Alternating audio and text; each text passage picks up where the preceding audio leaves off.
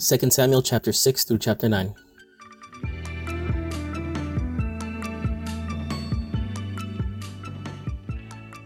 The ark brought to Jerusalem. David again gathered all the chosen men of Israel, thirty thousand. And David arose and went with all the people who were with him from Baalah, Judah, to bring up from there the ark of God, which is called by the name of the Lord of hosts, who sits enthroned on the cherubim. And they carried the ark of God on a new cart, and brought it out of the house of Abinadab, which was on the hill. And Uzzah and Ahio, the sons of Abinadab, were driving the new cart with the ark of God, and Ahio went before the ark. Uzzah and the ark. And David and all the house of Israel were celebrating before the Lord with songs, and lyres, and harps, and tambourines, and castanets, and cymbals. And when they came to the threshing floor of Nacon, Uzzah put out his hand to the ark of God, and took hold of it, for the oxen stumbled. And the anger of the Lord was kindled against Uzzah, and God struck him down there because of his error, and he died there beside the ark of God.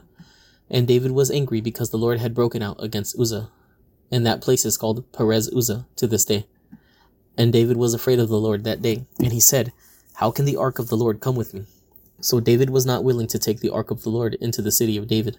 But David took it aside to the house of Obed Edom, the Gittite, and the ark of the Lord remained in the house of Obed Edom the Gittite three months, and the Lord blessed Obed Edom and all his household.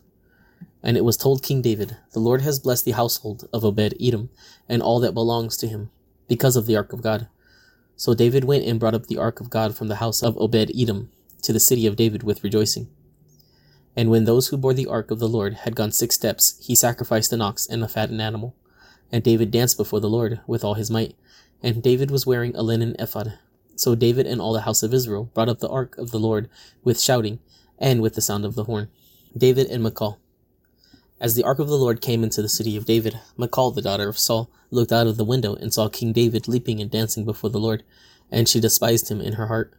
And they brought in the ark of the Lord and set it in its place, inside the tent that David had pitched for her. And David offered burnt offerings and peace offerings before the Lord. And when David had finished offering the burnt offerings and the peace offerings, he blessed the people in the name of the Lord of hosts, and distributed among all the people, the whole multitude of Israel, both men and women, a cake of bread, a portion of meat, and a cake of raisins to each one. Then all the people departed, each to his house. And David returned to bless his household.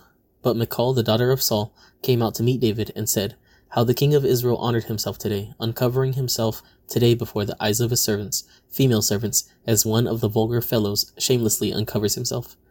And David said to Michal, It was before the Lord, who chose me above your father and above all his house, to appoint me as prince over Israel, the people of the Lord, and I will celebrate before the Lord. I will make myself yet more contemptible than this, and I will be abased in your eyes.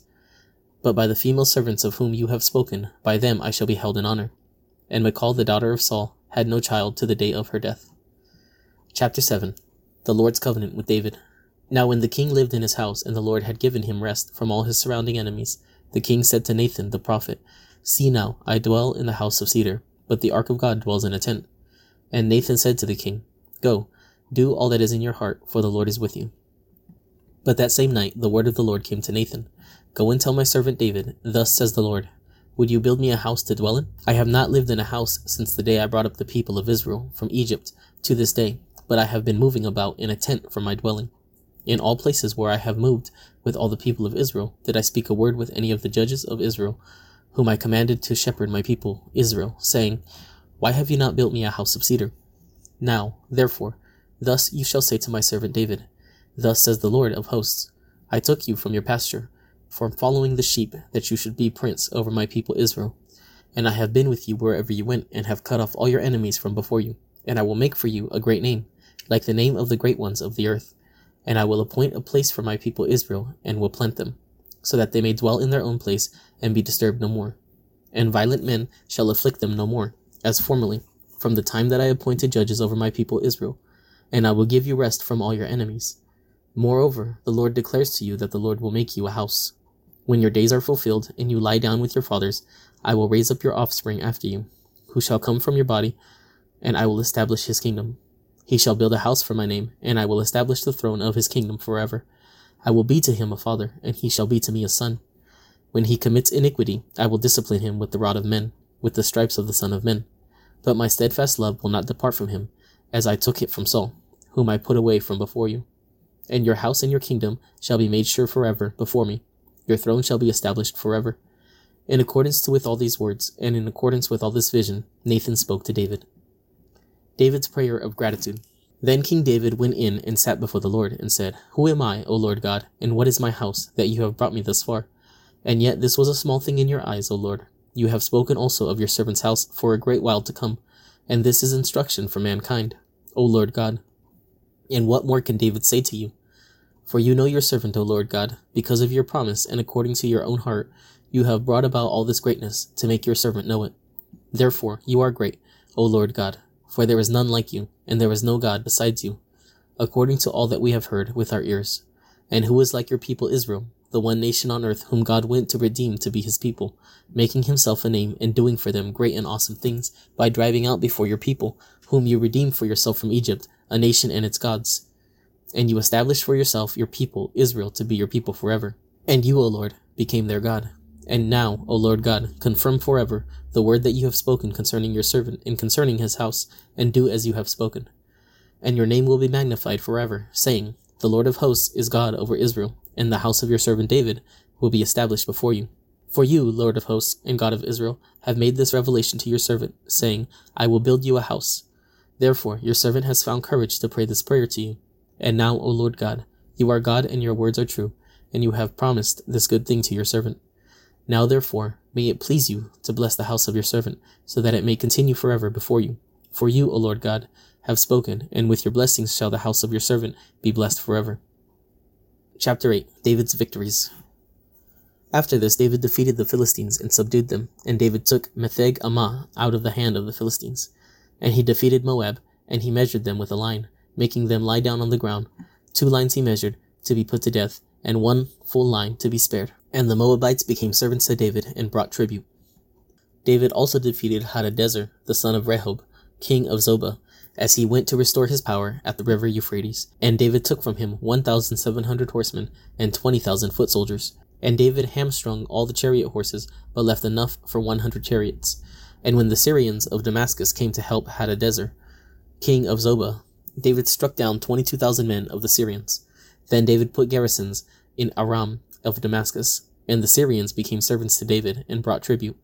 And the Lord gave victory to David wherever he went. And David took the shields of gold that were carried by the servants of Hadadezer, and brought them to Jerusalem. And from Betah and from Berothai, cities of Hadadezer, King David took very much bronze. When Toi, king of Hamath, heard that David had defeated the whole army of Hadadezer, Toi sent his son Joram to King David to ask about his health and to bless him because he had fought against Hadadezer and defeated him for Hadadezer had often been at war with Toi. And Joram brought with him articles of silver, of gold, and of bronze. These also King David dedicated to the Lord, together with the silver and gold that he dedicated from all the nations he subdued, from Edom, Moab, the Ammonites, the Philistines, Amalek, and from the spoil of Hadadezer, the son of Rehob, king of Zobah. And David made a name for himself when he returned from striking down eighteen thousand Edomites in the valley of Salt. Then he put garrisons in Edom. Throughout all Edom he put garrisons, and all the Edomites became David's servants. And the Lord gave victory to David wherever he went. David's officials. So David reigned over Israel, and David administered justice and equity to all his people. And Joab the son of Zeruiah was over the army, and Jehoshaphat the son of Ahilud was recorder, and Zadok the son of Ahitub, and Ahimelech the son of Abiathar were priests, and Seraiah was secretary, and Benaiah the son of Jehoiada was over the Cherethites and the Pelethites, and David's sons were priests. Chapter 9 David's kindness to Mephibosheth. And David said, Is there still anyone left of the house of Saul, that I may show him kindness for Jonathan's sake? Now there was a servant of the house of Saul, whose name was Ziba, and they called him to David. And the king said to him, Are you Ziba?